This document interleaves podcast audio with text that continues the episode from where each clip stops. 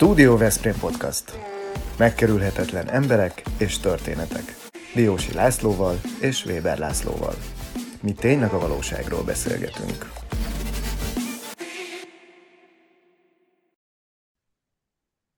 Szeretettel köszöntjük a Studio Veszprém Podcast nézőit és hallgatóit. A 144. epizódunkat látják, hallják. Az elmúlt évek során kiváló borászokkal készítettünk beszélgetéseket. Jásdi Istvánnal, Kovács Tamással, Tornai Tamással beszélgettünk, és igen, izgalmasak voltak ezek az epizódok. Gyugli Krisztiánnal találkozunk, köszöntünk, szervusz Krisztián, üdvözlünk a műsorban. Szervusztok, és én is köszöntöm a nézőket szeretettel. Ha most nincs időd végignézni vagy meghallgatni az epizódot, akkor iratkozz fel csatornánkra, és gyere vissza bármikor, amikor neked alkalmas. Így nem maradsz le semmi. Azért is mondtam, hogy érdekes lesz ez a beszélgetés, mert itt egy olyan gazdálkodásról van szó, amely száz százalékban ökológiainak tekinthető, és azért ez különlegesség, és meglehetősen érdekes a mindennapokat illetően, de mielőtt ebbe belemerülünk, azért mondjuk el, hogy a tiborászatoknak az alapítója édesapád, Gyukli Gyula, akit széles körben ismernek, ismerünk, együtt vagyok én is vele a Balaton Füred Csopak borrendben tagként, és tudom, hogy milyen nagy karriert futott be, ahhoz képest, hogy 40 éve ott pár négyszögölön kezdte el a szöllészkedést egy romos pince mellett, és most már a generációváltás is ugye, megtörtént, megtörténik szépen folyamatosan, és Krisztián vezényli a borászatot. De alapvetően nem borásznak készültél, hanem a Veszprémi Egyetemen végeztél, ez azért nem volt egészen természetes, hogy így történik. Hogy, hogy nem a borászatot, szőlészetet választottad? Klasszikus történet a miénk is. Mi hárman vagyunk testvérek, és bizony sem öcsémnek, sem hugomnak, sem pedig nekem nem volt igazán attraktív gyerekként az, hogy mi a 35 fokos hőségben mesboxozunk a szőlőtőkék alatt, meg dohos, boltíves pincékben szűrünk kannába ilyen-olyan bort, és ezt kocsmákba kell szállítani. Gyakorlatilag gyerekként nem erre vágytunk, miközben a mi barátaink a Balatonban fürödtek, meg lángostettek. Mi elképzeltük azt, hogy valami olyasmivel szeretnénk foglalkozni, amit mi szeretünk. De a szőlészkedés és a borászat, ez egyáltalán nem vozott egyikünket sem meg is tettünk mindent annak érdekében, hogy ne ebbe az irányba kezdjünk el tanulni. És aztán jó pár évvel később én már a Pannon Egyetemre jártam, amikor a csoporttársaim felkértek engem arra, hogy tartsak nekik egy, egy borkostolót, mert ők ilyen még sosem vettek részt, és hát nehéz helyzetbe kerültem, mert korábban én sem tartottam még borkostolót, sőt, nem is igazán ismertem azt, hogy milyen szőlőfajtáink és boraink vannak, ezért én aznap este édesapámmal leültem beszélgetni, hogy mondja el azt, hogy mit kell tudni a szőlőültetvényeinkről, a borainkról. És akkor ezzel a tudással felvétezve mentem vissza Veszprémbe, és tartottam volna meg az én kis mini kóstolómat ennek a 8-10 csoportársamnak, akik engem aztán megvicceltek, és az auditorium maximált lefoglalva hátam mögött közel 200 emberrel kellett nekem találkoznom, és én álltam kinn a táblánál, és hát kérem szépen, én életemben nem hazudtam annyit, mint abban a két-három órában, mert, mert számtalan kérdés jött, és ezek a kérdéseket bár megválaszoltam, de magam sem tudtam, hogy igazán mi a válasz, viszont nagyon tetszett mindenkinek, hiszen 90-es évek végét, 2000-es évek elejét írjuk, akkor még nem voltak annyira népszerűek és elterjedtek a borkóstolók, főleg nem egyetemi körökben. Viszont az, hogy kiáll egy srác és bemutatja a családi gazdálkodás borait, ez, ez nagyon tetszett mindenkinek olyannyira, hogy aztán a végén állt a sor, és mindenki szeretett volna pár szót beszélni velem, és bizony mindenki mondta azt, hogy melyik fajtából szeretne egy-egy palackkal rendelni. Aznap este én egy listával értem haza, és mutattam édesapámnak, hogy apa, 750 palac bor, ezt kéne kiszállítanom az egyetemistáknak. Hát mi öcsémmel és édesapámmal aztán mentünk ki a pincéhez, és emlékszem meg ilyen enyvel ragasztottuk fel a címkéket, kézi dugózóval 150 palack, az kemény meló volt, viszont amikor bementem az egyetemre és eladtam ezeket a borokat, édesapám azt mondta, hogy ennek a bevételnek a fele az enyém, mert ezt az üzletet gyakorlatilag én hoztam. Hát kérem szépen, nekem akkor és ott, és mondom még egyszer, 2000-es éveket írjuk az elejét, annyi pénz ütötte ezzel a markomat, hogy én azzal hat hónapi albérletemet egy egybe ki tudtam fizetni. És azt mondtam, hogy lehet, hogy ebben a borászkodásban van valami potenciál. És akkor így kezdtem el aztán komolyabban érdeklődni és kacsingatni a szőlőművelés és a borkészítés irányába. És aztán ez annyira megragadta a fantáziádat, hogy elkerültél Németországba, ugye, Freiburgba, és ott aztán lehetett mit tanulni. Na, de, de, de még, mielőtt, még mielőtt elkezdenéd a Freiburgot mesélni, közelítsük meg ezt a kérdést. Te valahol azt nyilatkoztad, hogy, hogy meg, a Freiburg meggyőződés irányítja ma a pincét. Mi ez a Freiburg meggyőződés? Aztán majd mesélj Freiburgról is, de hogy mi az, ami, ami, ami, a, ami az eszenciája ennek? Hát alapvetően édesapám és öcsém is beiratkoztunk 2004-2005-ben egy szőlész és egy borász szakképesítést adó tanfolyamra, amit el is végeztünk, és a, a Balatonfürdi szakiskolának a diákjai motiváltak bennünket arra, hogy öcsémmel próbáljuk ki magunkat külföldön, és egy fél éves szakmai gyakorlatot végezzünk el. Az iskola segít nekünk külföldre kerülni. Így is történt, aztán a a hat hónap szakmai gyakorlatból aztán több mint tíz év lett, és viszonylag jó pozícióból, magas pozícióból tértem aztán haza, és abban a tíz évben uh, én olyan, olyan szakemberekkel és olyan professzorokkal dolgozhattam napi szinten együtt, akik azokat a uh, szakirodalmakat írják, amelyekből az egész világon tanítják a borász és a szülész szakmát a mai napig. És, és nekem minden áldott nap volt lehetőségem feltenni a szakmai kérdéseimet a legmélyebb szinten, és nem volt kérdés megválaszolatlan. Bármit kérdezhettem, mindenről egészen mélységében tudták a választ.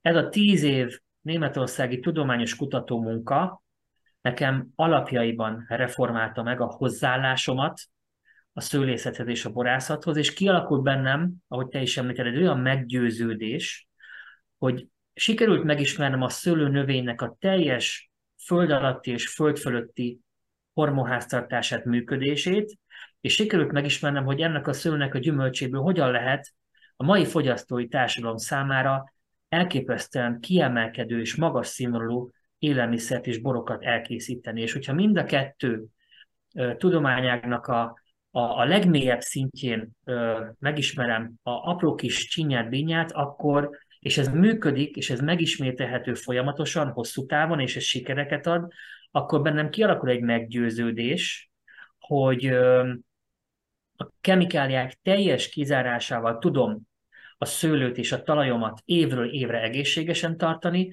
és a, a legkiemelkedőbb nemzetközi sikereket elért borokat is el tudom készíteni úgy, hogy ahhoz vaj kevés kemikáliát kelljen hozzáadnom.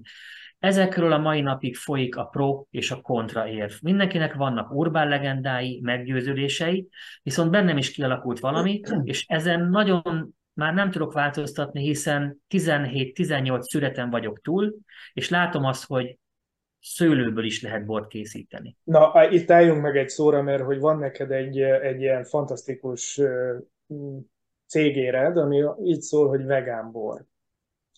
Ugye, és akkor erről azt kell mondanunk, vagy ezt, azt kell tudnunk, hogy az állati összetevők használata nélkül készül ez a bor, és hogyha ez működik, akkor mondd el, mi az oka annak, hogy nem minden bor így készül? Hát nagyon gyorsan belecsaptunk a közepébe ennek a beszélgetésnek, úgy érzem. Alapvetően a, a szőlőművelésre és a borkészítésre én is évről évre fejlődtem. Láttam egyre több mindent, egyre inkább összeállt bennem a kép, sikerült megértenem dolgokat. A németországi kintartózkodásom utolsó éveiben, amikor jártam különböző országok kutatóintézeteibe, különböző kooperációk miatt, akkor engem amikor elvittek egy étterembe, egy, egy szakmai vacsorára, elmentünk egy városba vásárolni, akkor láttam azt, hogy az éttermek étlapján a boltok, a csemegeszaküzleteknek a polcai mindenhol van elkülönítve egy olyan rész, ahol azok a termékek, élelmiszerek, azok bio, biodinamikus, vegán, natur, vagy bármilyen certifikációval kerülnek forgalomba. És akkor láttam azt, hogy a vegán polcokon is van pálinka, vegán bor, vegán cipő, vegán nápoi, és akkor úgy, ahogy Magyarországon jelenleg nagyon kevesen, akkor még én sem tudtam, hogy mit jelent az, hogy egy bor vegán, vagy egy cipő vegán. Mert ugye azt gondoltam, hogy a vegán szó azt jelenti, hogy valaki nem eszik húst, meg hús összetevő ételeket. És akkor én sokat beszélgettem a kinti kollégáimmal, és elmesélték azt, hogy alapvetően mi a veganizmusnak a, a filozófiája. Rudolf Steiner miket írt le a 900-as évek elején, hogy mit jelent a veganizmus maga. Ennek utána olvastam részletesen, hiszen volt rá időm, és akkor összeállt egy kép bennem. És amikor hazaköltöztem Németországból 2015-ben, akkor még nem tartottam ezt igazán fontosnak, mert nem láttam azt, hogy Magyarországon lenne erre nyitottság vagy érdeklődés egyáltalán. 2017-ben azonban jöttek már olyan telefonok és érdeklődő e-mailek, amelyben azt firtatták, hogy a, a, a boraink az ellenőrzött vegán minőségben vannak-e, és mondtam azt, hogy nem. Bár vegán filozófia szerint készülnek, de nincs rajtuk a tanúsítvány. És akkor utána jártam annak, hogy Magyarországon ki az a szervezet, aki a borokat vegán tanúsítványa elláthatja. Dél-Balatonon, Somogy Vámos, a Krisna völgy munkatársai által működtetett Ökövölgy Alapítvány az, aki a borokat vegán tanúsítványjal európai vegetáriánus védjegyel elláthatja. Kijöttek hozzám, ellenőrizték a borászatunkat, megnézték a szülültetvényeket, megnézték azt, hogy az élelmiszer feldolgozásának teljes folyamata során van-e állati összetevővel való elvi szennyeződés idézőjelben. Megállapították, hogy erről szó sincsen, onnantól kezdve nagyon-nagyon mélyreható kérdőíveket kellett kitöltenem, megnézték az egész filozófiánkat, és évről évre ezt persze frissíteni kell ezt a tanúsítványt, és ők kiadhatják ezt a vegetáns védjegyet, amit én a boraimnak a címkére, címkére, a szőlőmag termékeim, lekvárok, szörpöknek a címkére feltüntethetek. Alapvetően a vegán jelzés a borok kapcsán arról szól, hogy sem a szőlőművelés, sem pedig a borkészítés egyetlen fázisában sem kerülhet az élelmiszer kapcsolatba állati összetevőkkel. És bizony, hogyha most valaki bemegy egy borászati szaküzletbe, akkor ott a, a segédanyagoknak az egy harmada állati összetevőből készül, mint például a tejalapú készítmények, a tojás alapú készítmények, a kazeinek, a zselatinok, a birkafagyú, a halhólyag, a, sorolhatnám még. Nagyon sok ilyen készítmény van, ami bár a borok egy részéből ki lesz szűrve, vagy ki le lesz ülepítve, tehát nem kerül bele ténylegesen a, a palackba, de valamilyen fázisához a borkészítésnek kapcsolódik. A birka fagyúval lehet a hordónak az ajtaját tömíteni, hogy abból ne folyjon ki a bor, például. A hal hólyaggal lehet a mustot tisztítani, hogy minél hamarabb tükrös tisztaságú legyen maga a mustom.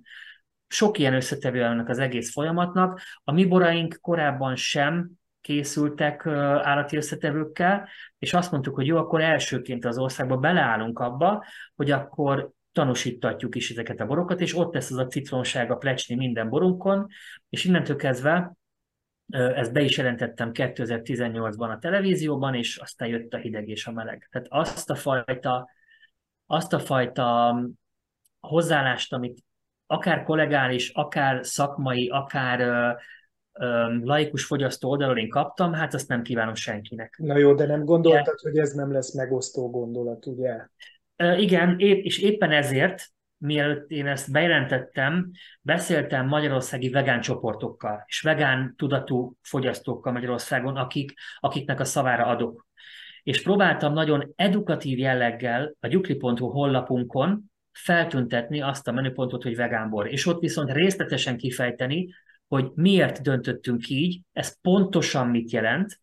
Leírtam azt is, hogy egy juklibor nem jobb és nem rosszabb azért, mert vegán, egyszerűen csak egy tanúsítvány a vegán fogyasztók számára, hogyha ezt a bort fogyasztják, akkor emögött nincsen érzőképes állat szenvedve való leülése. Gyakorlatilag ennyi az egész. És ezt próbáltam átadni a fogyasztóknak, de, de hát ugye nagyon szélsőséges a gondolkodásunk Magyarországon arról, amiről nem tudunk.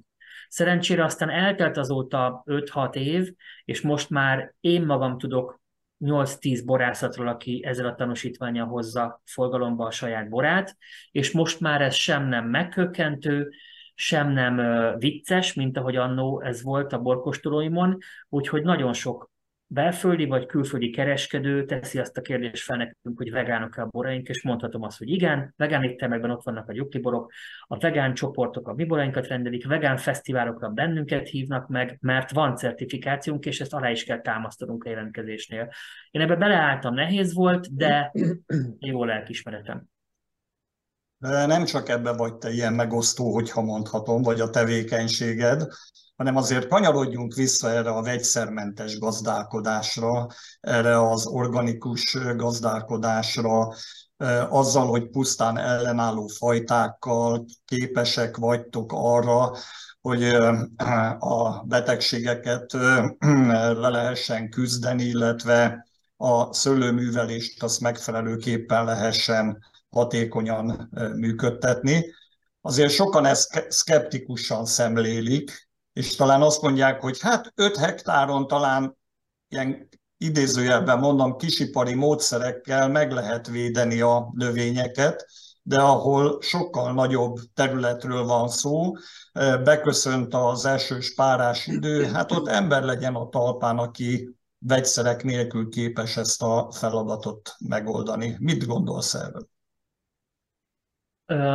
Hogyha én is azon az oldalon ülnék, ahol a borkostolókat hallgatják, akkor bennem is pontosan ezek a kérdések fogalmazódnának meg a borásszal szemben.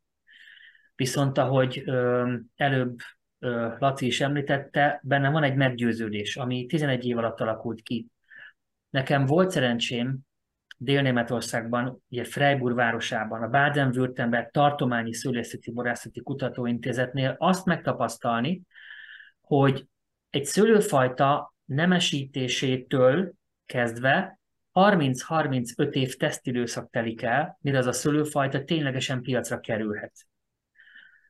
Nagyon nehéz ezt kimondanom, de a magyar szőlőnemesítés, ugye a 900-es évek elejétől, 20-as évektől indulván nem mindig azt tartotta előtérbe, hogy egy szőlőfajta, ha toleráns vagy rezisztens a gombás betegségekkel szemben, akkor ez a szőlőfajta ne csak a pernoszpóra és a lisztharmattal legyen ellenálló, hanem a többi gombás betegséggel is. Németországban nem volt egy ilyen teljesítménykényszer, ott volt idő, pénz, paripa, fegyver, ezeket a fajtákat egy hosszú időszak során kitesztelni úgy, hogy a fekete rothadás, a fakórothadás, a penicillium, a botritis, és még sorolhatnám a gombás betegségeket, amelyeknek az ellenállóságát is előírta a nemesítői szándék és bizony a Freiburgi Kutatóintézetben létrejött rezisztens szőlőfajták. Jelenleg 8 fehér és 8 kék szőlőfajta van ilyen, borszőlőfajta,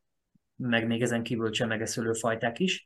Ez a 16 rezisztens borszőlőfajta, ez már 40, közel 50 éve bizonyít a piacon.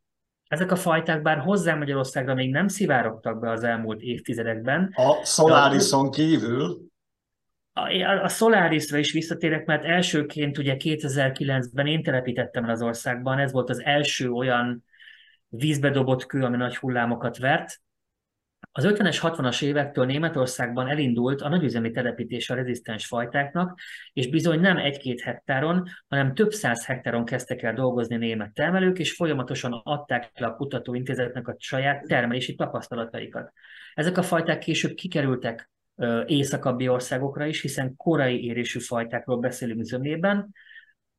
Dánia, Svédország, Hollandia, Dél-Anglia, ez Észak-Franciaország, ezekben az országokban elkezdtek ezekkel a fajtákkal foglalkozni, és olyannyira jó sikereket értek el, hogy a teljes vegyszermentesség mellett egy hideg, esős, skandináv országban is tudnak készíteni 11-12-13 alkohol százalékú borokat. Ezeknek a fajtáknak köszönhetően. Én úgy gondoltam, hogy ha ezek a szülőfajták Németország és attól északabbra egészséges termést tudnak teremni vegyszerek nélkül, akkor Magyarország, ami az Európa legjobb termő területe szülészeti szempontból, a Kárpát-medence, miért ne lennének itt is átütő sikerűek, és 2009-ben hoztam meg azt a döntést, hogy az első fajtámat, rezisztens fajtámat eltelepítem a füredi ültetvényeinken, és úgy döntöttem, hogy legyen az a Solaris szülőfajta, hiszen nagyon sokat dolgoztam a Solarisszal Németországban, egy elképesztő jó ízű, illatvilágú, aromaprofilú borról beszélünk, ami egy nagyon korai fajta. Németországban az átlagos napsütés az attól függően, hogy Észak vagy Dél-Németország, ilyen 1400, 1600, 1700 óra. A Füred-csopaki borvidéken 2100-2300 között van, tehát lényegesen melegebb klímájú országról beszélünk, és hogyha a Solaris elhozom Füredre, még hamarabb beérik, mint Németországban. Nem zárható ki az, hogy akár a Füredi Borfesztiválra, az augusztusi borhetekre én már friss mustot, vagy akár mórcit is tudok forgalomba hozni. Ez volt a célom, ami aztán sikerült is, hiszen vannak évek, amikor jó liusban születeljük a Solaris 22-23-as cukorfokkal, 10 éve, 12 éve teljesen vegyszermentes az ültetvény, írd és mond teljesen vegyszermentes, egyetlen egyszer egy milligram kemikáliát sem fújtunk ki, sem a talajba, sem pedig a szörülnek a lombozatára, és így készítünk olyan borokat a Solarisból, aztán később a többi rezisztens fajtából, amik a regionális, az országos és a nemzetközi borversenyeken is 90 pont fölötti arany, vagy nagy aranyérmeket hoznak haza Füred városának. Nekem ez meggyőződés. És van-e olyan film, ahol a Solaris szerepelt valamikor is? a... Több is. Több is, igen, igen. Igen, és ha már extravaganciáról beszélünk, azért az elég menő, amikor Jordán Tamás metszi a szőlőjét az embernek, ugye? Tehát egy film kapcsán elkerül oda hozzád egy ilyen nagyszerű művész, Jól, jól metszi a szőlőt Jordán Tamás? Akkor most nagyon, nem... nagyon ügyes. Nem metszi, az egy zöld munka volt egyébként, mert láttam én is a filmet, tehát pontosítsuk a laikusok számára is, hogy zöld munkát végeztek, és közben pedig egyébként az Együtt kezdtük című filmről van szó, ez egy remek film, mindenkinek a figyelmébe ajánlom, és ott a Franciska megkapja a Biosolaris a végén, ugye bár, ami ami, amit velük szépen a piedesztára lehetett helyezni a kiváló borotokat. Jordán Tamás éppen a, a hajtásokat fűzte be a drótok közé. akkor a főszereplő... Eh, akkor Jordán Tamás jól tud befűzni, ezt mondjuk ki, hogy akkor Abszolút. jól tud befűzni, és volt-e valami olyan szituációt, amiben, amiben így egymásra találtatok, vagy ez a forgatás ez ilyen tőled elzárt módon zajlt? Alapvetően Ugyanezeket a történeteket meséltem el egy borkóstoló során a Füredi borteraszunkon, és ott ült a, a filmnek a rendezője, uh-huh. kerékgyártó Ivon. És ott annyira megfogta az az elán, az a borkóstoló, azok a történetek, amiket meséltem, hogy azt mondta, hogy, hogy neki, neki mindenképpen kell ebből egy filmet elkészítenie. Aztán a gondolatot tett követte, és több személyes találkozó és telefonbeszélgetés során a gyártásvezetővel és operatőrökkel is elindultunk egy ilyen közös ötletelés irányba, és hát ez a film született belőle. Én megmondom őszintén, végigmosolyogtam a filmet, mert érdekes volt azt látni, hogy itthon ülök a saját kanapémon, nézem a a filmet a tévén keresztül, és, és gyakorlatilag a gondolataim, az ötleteim Saját a Igen, igen, igen, igen, igen. Viszont figyelj csak, Krisztián, ha már itt a megosztó szerepkör előtérbe került, akkor van két olyan kérdés, amiről muszáj, muszáj megnyilatkoznod. Az egyik a klíma változás, a másik pedig a Balaton változása. És akkor hadd idézzem az egyik kollégádat, Kovács Tamást, aki néhány hónappal ezelőtt úgy nyilatkozott a Balatonról, a Balaton átalakulásáról, hogy még korábban egy művelt táj volt, ma egy épített tájjá változott. És hát akkor kíváncsi volnék arra, hogy te hogy látod azt, ami a Balatonon történik, illetve mi az, amit így a klímaváltozás kapcsán a legfontosabbnak érzel borászként, balatoni emberként. Azt hadd szögezzem, hogy Kovács Tamás előtt a kalapomat mindig is meg fogom emelni, mert elképesztő jó gondolkodású és nagyon jó gyakorlati szakember. Nagyon sokat tanultam tőle az ő cikkjeiből, és az ő gondolatmenetei is formálták az én, én személyiségemet is. Alapvetően Tamással ugyanazt a Balatont éljük meg nap, mint nap. Jól látható mind az a, az a demográfiai és turisztikai paradigmaváltás, ami, ami párhuzamosan zajlik ugye az időjárásunknak a változásával. Nekünk, szőlészeti, borászati szakembereknek mind a kettőre reagálnunk kell folyamatosan, mert aki, aki lemarad, az kimarad. Ez két teljesen különböző témakör. Az időjárás és a Balatonnak a turisztikai vagy demográfiai változása. Hogyha az időjárás változások kéne nagyon-nagyon röviden a véleményemet elmondanom, akkor újra visszakapcsolódnék Freiburgra, hiszen ott volt egy olyan osztálya a kutatóintézetnek, ahol bizony közel tíz klímakutató szakember vizsgálta nem csak Németország, hanem Európa teljes klímáját, és ugye ez, ezt pontos számadatokra alapozva, és ők már évtizedekre visszamenőleg figyelték a, az időjárás állomásoknak az adatait, paramétereit, és nagyon jó látható az a változás, ami Németországban is lezajlik az elmúlt 10-20-30 évben, és ö, ö, kimondható az, hogy, hogy változik a klíma. Kimondható az, hogy Balaton Füreden is változik a klíma, ahol a gyuklipincészetnek az ültetvényei vannak, hiszen én már én már a 90-es évek végén elkezdtem egy Excel táblázatba vezetni azt, hogy melyik ültetvényünket mikor születeljük, és milyen cukorfokkal, milyen savtartalommal, Nekem ezek az adatok aztán így egy ilyen 20 kötőjel 30 éves távlatban, ezek mind visszanézhetőek, és pontosan látom azt, hogy az az olasz ültetvény, ami már 30-40 éve terem, az a gyümölcsöt mikor tudta optimális beérettségi állapotára kitermelni. És, és látható az, hogy az a klíma, ami most 2023-ban van a borvidékünkön, az a klíma már nem kedvez azoknak a szőlőfajtáknak, azoknak az ültetvényeknek, amiket 30-40 éve telepítettek az akkori időszakban, mert akkor azok az ültetvények, azok a klónok, azok az alanyfajták, az a sor és tőketávolság, művelésmód, tőketerhelés, a harmonikus egyensúlyban lévő borokat termelte meg. Most viszont megváltozott teljesen a klímánk, és most persze mindenki pontosan tudja, hogy mire gondolok, a szélsőségekre, a csapadék eloszlásának a teljes felborulására, az általános csapadék hiányra, a, a 30 fölötti hőségnapról beszélek, amikor 35 Celsius fölött van a hőmérséklet nyáron, amikor a szőlő nagyon rosszul reagál erre. Ezekhez azok az ültetvények nem tudnak már alkalmazkodni. Itt nekünk be kell avatkoznunk azoknál az ültetvényeknél, valamilyen kis praktikával rövidíteni kell a lombot, csökkenteni kell a levélnek a számát, hogy ne, tudjon a, ne tudjanak a savak elégni, kevesebb ter, ter, fürtöket kell meghagynunk tőkénként, hogy a maga a tőke egészségesebb tudjon maradni, és ne tudjon annyira reagálni a külső tényezőkre.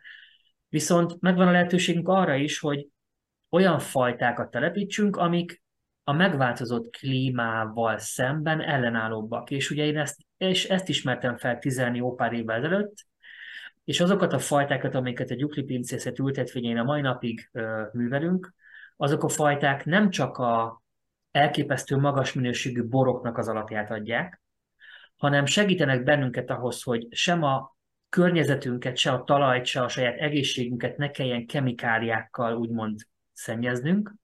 Továbbá ezek a fajták választ adnak a klímaváltozásnak a kihívásai is. Tehát alapvetően ezek az alternatív, nemesített, rezisztens fajták, ezek nagyon sok kérdést egy csapásra meg tudnak oldani. És bizony 15 év, amikor tartottam szakmai előadást, akkor engem megmosolyogtak, akár még paradicsommal meg is dobáltak, hogy van olyan szőlőültetvény, amit nem kell permetezni. Ezt akkor még nem tudták sem elfogadni, sem elhinni.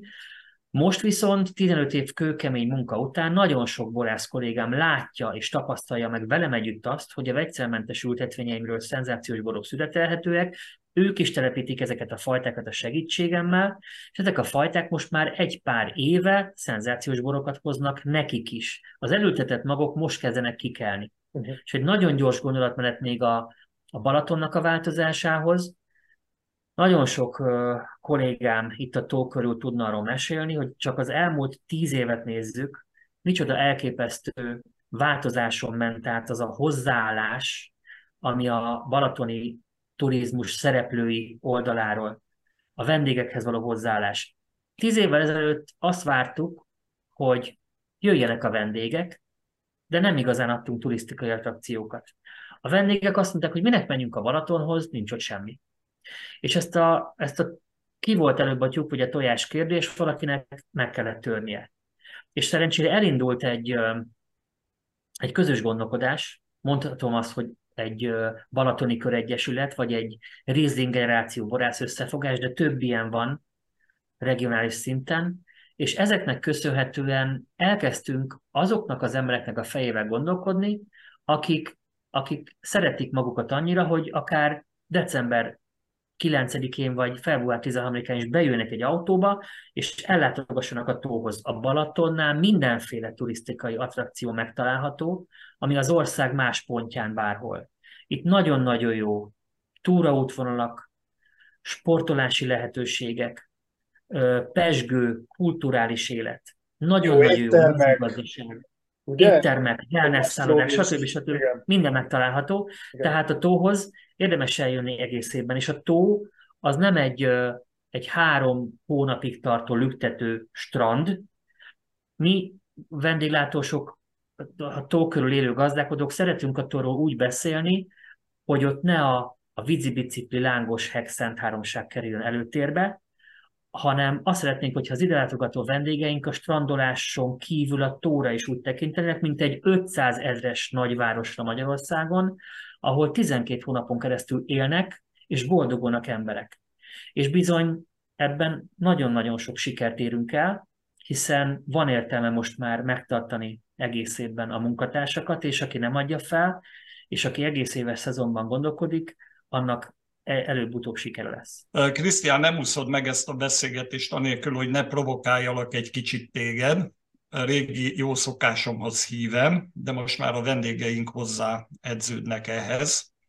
Nem gondolkozzol-e naturbor előállításban, mert hát ez most egy bor forradalmat jelent sokak szerint. Persze van, akik azt állítják, hogy ez egy marketingfogás, amikor New Yorkban voltam, azt tapasztaltam, hogy ennek óriási divatja volt, a fiatalok ezt isszák, mert hát ebben nincsen semmiféle vegyszer, ez nem egy manipulált valami, és ez egy izgalmas, különleges attrakció. Mit gondolsz erről? Az elején szeretném leszögezni azt, hogy a bor ez egy köztes állapot a friss szőlőgyümölcs és a borecet között. És hogy hogy éppen melyik állapotában hozzuk forgalomba ezt a bornak nevezett élelmiszert, ezt mindig a borász dönti el. Azért nehéz ez a kérdés, mert uh, azzal a tudással, amivel nemzetközi bor ítészként jelenleg rendelkezem, nekem ezzel a tudással évről évre vissza kell mennem egy külföldi intézményhez, ahol 100 illatból nekem 75-öt fel kell ismernem ahhoz, hogy ezt a ezt a borítész vizsgát egy évre megint megtartsam, és engem nemzetközi versenyekre meghívhassanak. Ezek olyan illatok, amiket nekem fel kell tudnom ismernem, amik egy nemzetközi standard alapján a fehér, a rozé és a vörösborok aromaköréhez tartoznak. Ezek nagyon bonyolult illatok. Vannak főcsoportok, alcsoportok és al-alcsoportok. Ha ezeket én nem ismerem fel, akkor alkalmatlan vagyok arra, hogy mondjuk 200 Cabernet Sauvignon közül egy objektív sorrendet tudjak felállítani.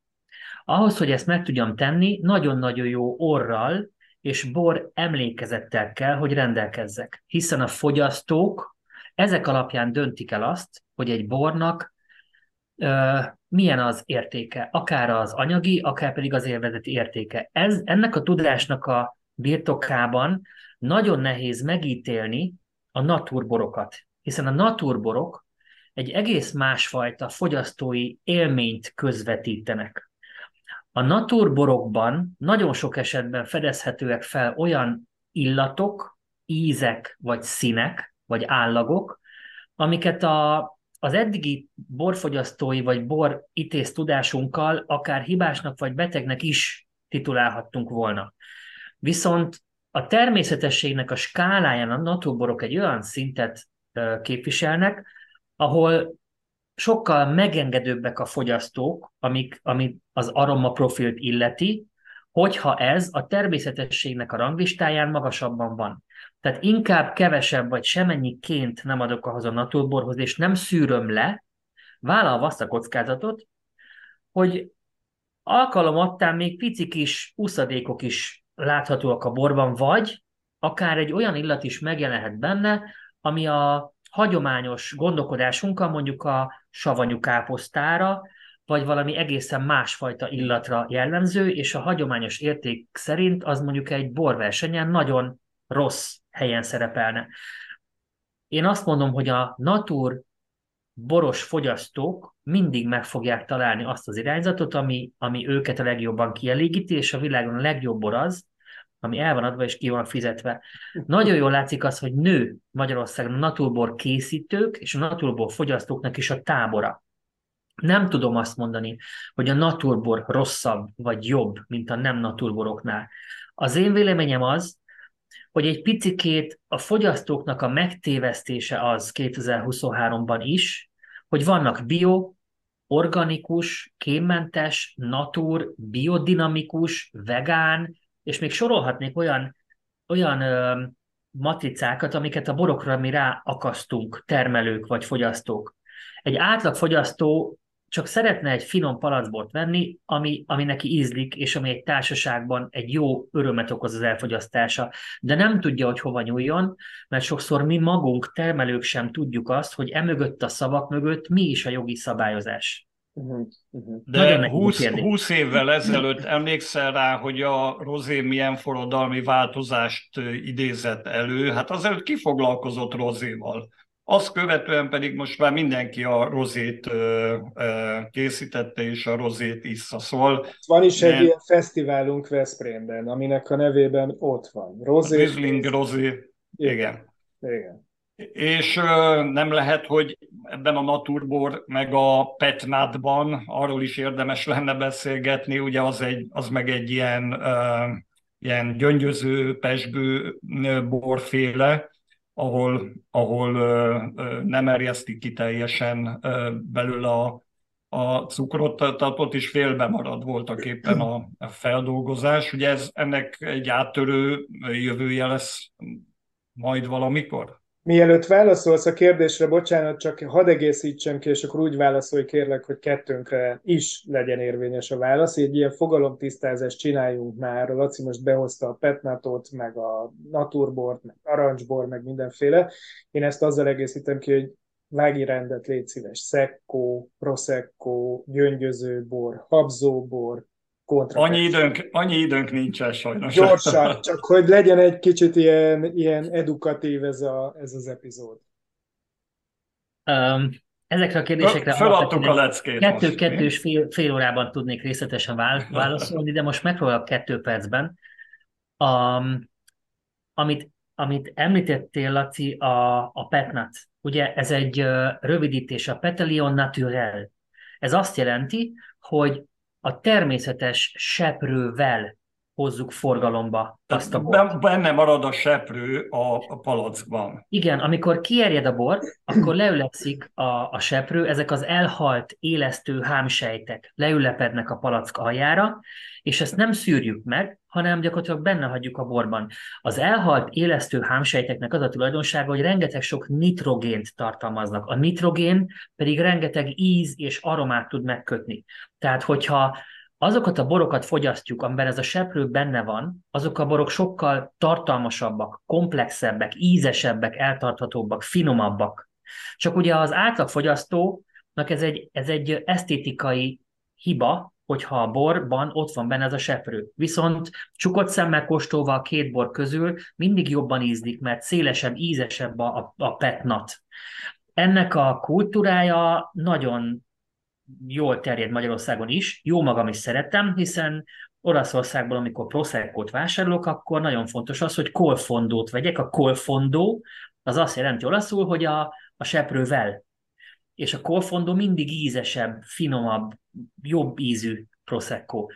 Neked, Laci, pedig a kérdésre gyorsan a választ tényleg nagyon röviden.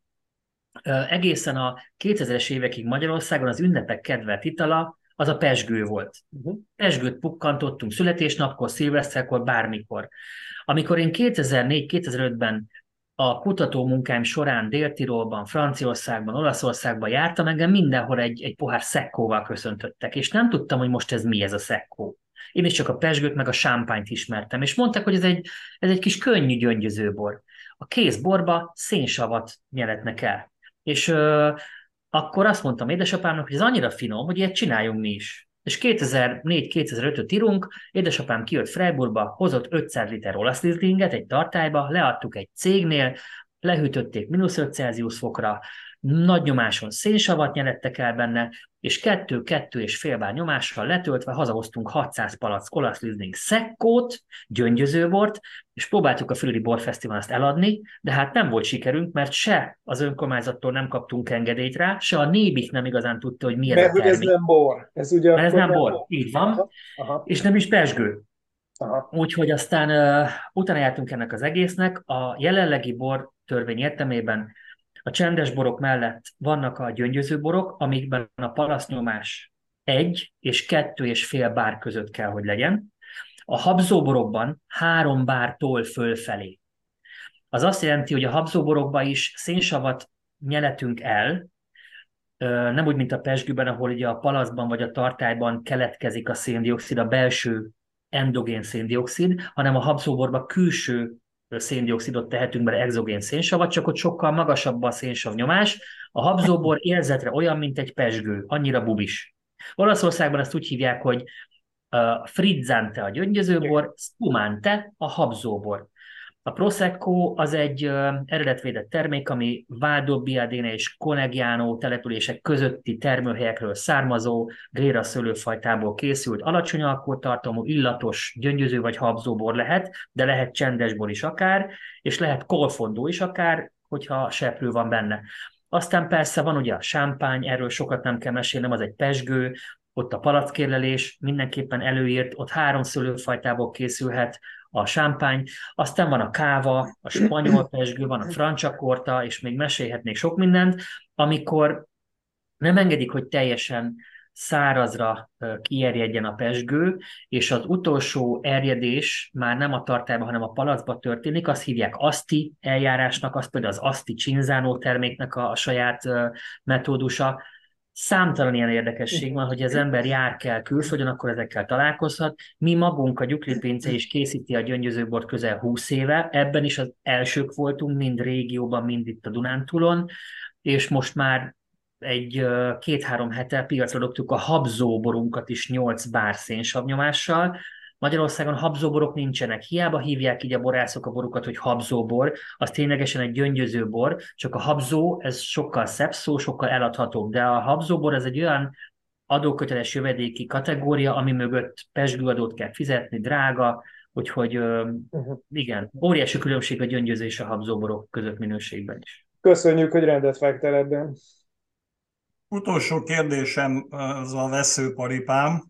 Bemegy a gyanútlan vásárló az áruházba, és szerette venni valamiféle jó bort, és mivel találkozik számos esetben, azzal, hogy ott van egy bor, boros palack, amin valamiféle fantázia név van, talán még a termelőt azt ismeri is, hogy kinek a bora, de semmit nem tud arról, hogy milyen szőlőből készült az a bor, vagyis hát milyen fajta, milyen borfajtáról van szó. Azt gondolom, hogy az lenne helyes, hogyha szeretnék Rieslinget venni, olasz Rieslinget, vagy Cabernet Sauvignon, vagy bármi más, akkor az biztosan és precízen látom a, a palacknak a címkéjén, és nem csak egy gyíkot, vagy egy csalánt, vagy bármi más rajta egy fantázia névvel.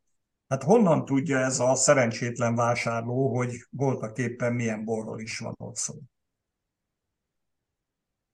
Ez egy nagyon nehezen kifejthető kérdés. Örülök ezeknek a jó kérdéseknek. Én azt látom az elmúlt 15-20 év szülészeti munkám, munkáim során, hogy minden ország, azon belül minden bor régió máshogy gondolkodik arról, hogy termőhelyet, szőlőfajtát, vagy bor típust szeretne előtérbe helyezni, az ő zászlajára kitűzni. Nálunk Magyarországon a szőlőfajta volt az elmúlt évtizedekben a vezető gondolkodásnak mindig is a, a célpontja, viszont jól látható az, hogy sikeres stratégiák vannak a mögött is, hogyha mondjuk nem a fajtát helyezzük előtérbe, hanem magát a, a termőtájt, például Prosecco, például champagne. Az emberek zöme nem tudja, hogy a champagne mögött a Pinot Meunier, vagy a Pinot Noir, vagy a Chardonnay szőlő szerepel. Nem is fontos, hiszen én champagne iszom, vagy prosecco iszom, és a gléra, mint szőlőfajta nem is fontos. Nekünk Magyarországon valamiért az alakult ki bennünk, szenvedélyes emóciókkal teli népként, hogy nekünk a szőlőfajta mindig is fontos volt, hogy egy magyar szülőfajtából, regionális autokton szülőfajtából készült bort ígyunk azon a tájegységen. Van, aki Montepulciano iszik. Nem fontos, hogy mi a szülőfajta mögötte. Én egyetértek azzal is, aki, aki amellett érvel, hogy legyen a fajta olvasható és kötelezően feltüntethető a címkén, de egyetértek azzal is, aki mondjuk a, az Orion küvét issza, ami köztudott a nálunk egy barik merló. De a barik merló, abból Magyarországon van 129, és ez nem megjegyezhető, de a gyukliéknak az Orionja, az egy idő után elterjedt, hogy azt mindenki tudja, hogy ez milyen fajtából készül. Franciaországban nincsen fajta megjelölés a címkéken. Sato Margó 1997, mindenki visszakeresi az interneten, hogy 67% Merlot, 12% Petit Verdot és 18% Cabernet Franc tartalmaz. Nem számít, hiszen amikor a házasításokat összerakják a borászok, akkor arra törekszenek, hogy évről évre azt a bor stílust hozzák létre, ami minden évben egy megbízható fogyasztó közönséget biztosít nekik. Nagyon nehéz abban az esetben például a fajtát feltüntetni egy palackon, amikor mondjuk három-négy különböző évjárat kerül bele egy palacba, és, és akkor sem évjáratot, sem fajtát nem lehet nagy biztonsággal a címkére feltüntetni, mert mondjuk van benne öt faj, hat fajta.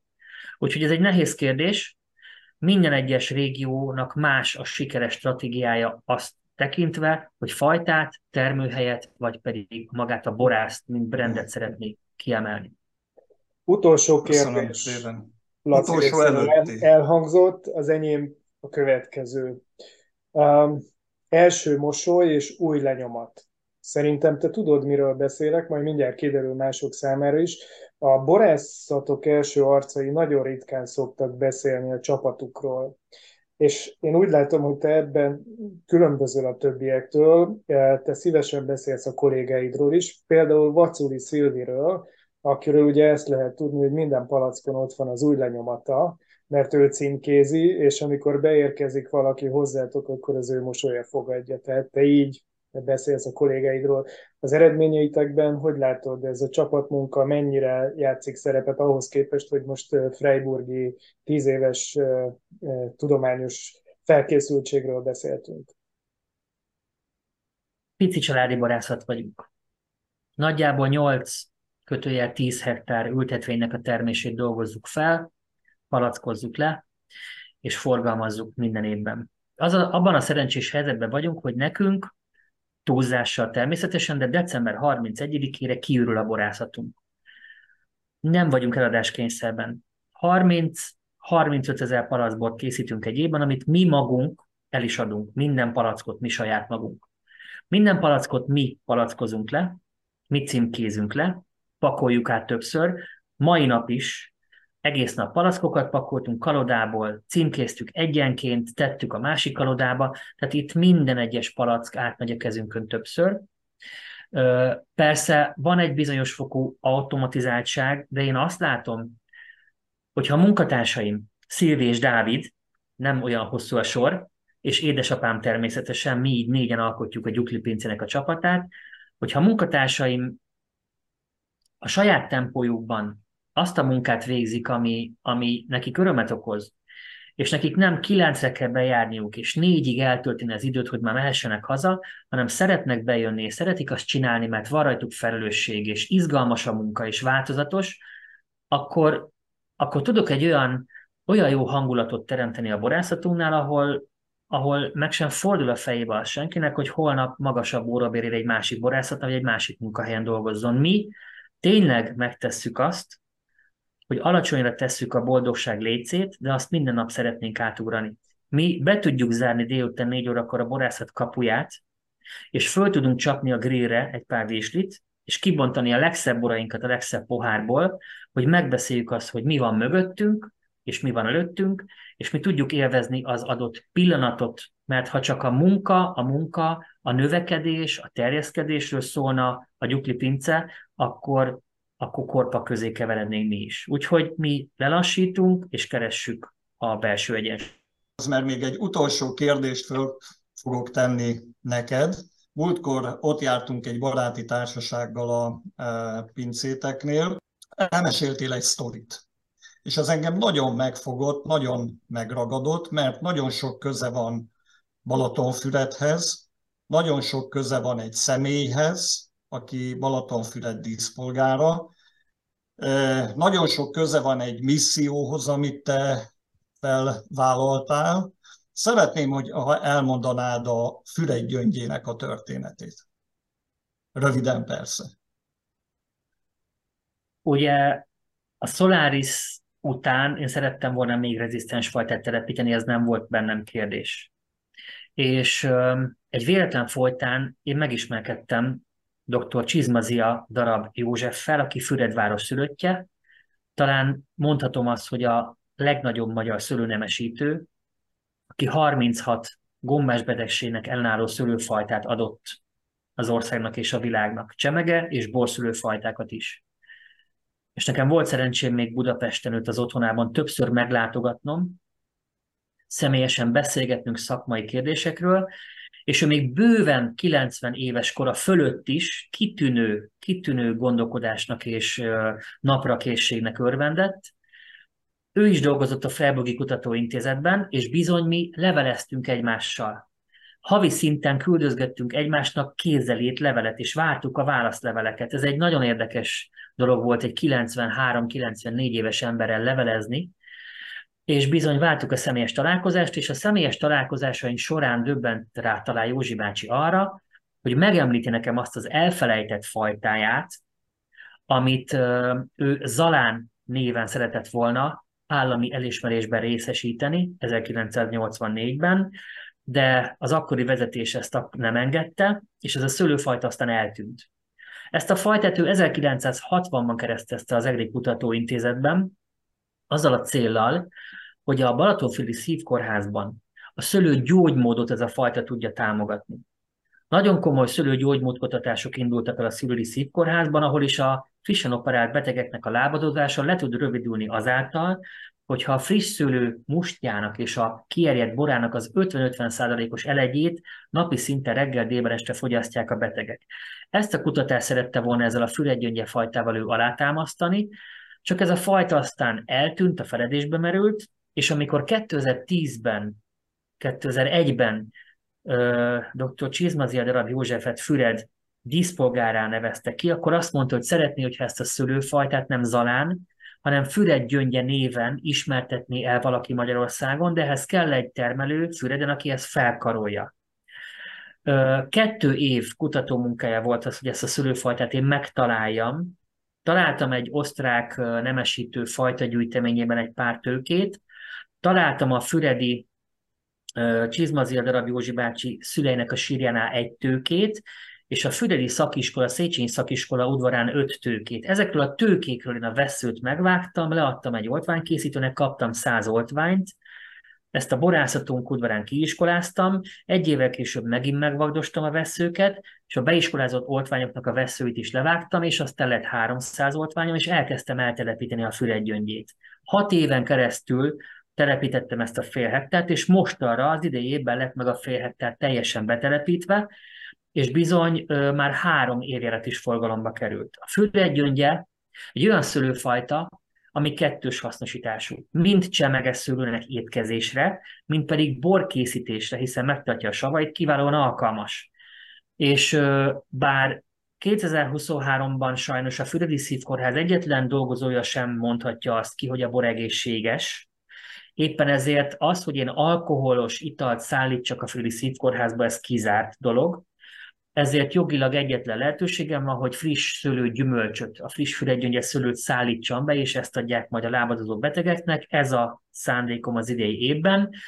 A füregygyöngye étkezésre is nagyon finom, nagyon sokat esszük és visszük a Füredi Bor Fesztiválra bemutatni a, a vendégeinek, és a borai is egy nagyon-nagyon lágysavú, behízelgő a korty, nagyon finom, elegáns, illatai és ízei vannak, és évről évre ilyen 5-6-700 palac készül belőle, és hát a leghamarabban a füregygyöngye boraink fogynak el, úgyhogy én innen is köszönöm Józsi bácsinak azt a mentorálást, amit pár éve kaptam tőle. Remélem föntről látja azt, hogy, hogy jó helyre került a szőlőfajtája. Nem kértél no, meg, ez volt hadd adjak, egy, hadd, hadd adjak egy tanácsot. Szerintem kerüljön be Füregygyöngye a Füredi hat lépcsősbe, és ezzel meg is kerülted azt a, az akadályt, hogy a szívkórház beutaltjai mégiscsak tudják. Tudom, mit fogsz mondani. Igen. Igen, azért azt elmondom, hogy azért a borhéten sokszor találkozom mind a lábadozó betegekkel, mind pedig az őket műtő orvosokkal, akik Szeretik a füred gyöngyét. Igen. Reméljük, hogy velünk is fogsz majd találkozni, mert szeretnénk majd megkóstolni ezeket a borokat. Köszönjük szépen neked, Krisztián, hogy ilyen érdekesen beszéltél a borok világáról, meg minden olyasmiről, ami körülveszi ezt a szférát. Köszönjük a Patronus Klubunk tagjainak, a Vitakingnek, a Szófia Magánklinikának, a Kianti Apartmentsnek, a Targonca Trade-nek, a Ringautónak, a Bramag BMI Magyarországnak, a Nyugalom Kft-nek, az Unilever Algida Veszprémi jégkrémgyárának, a Nelson Biztosítási Alkusznak és a Royal Kertnek, hogy klubunk tagjaiként segítik a munkánkat, támogatnak minket. Köszönjük szépen a beszélgetést, szervusz, sok sikert! Köszönöm szépen is, és ha valaki részletesebben kíváncsi ezekre a témákra, a Gyukli Pince borteraszán bármikor várom Önöket egy borkostolóra. Ez a Studio Veszprém műsora volt. Hallgasson ránk minden pénteken!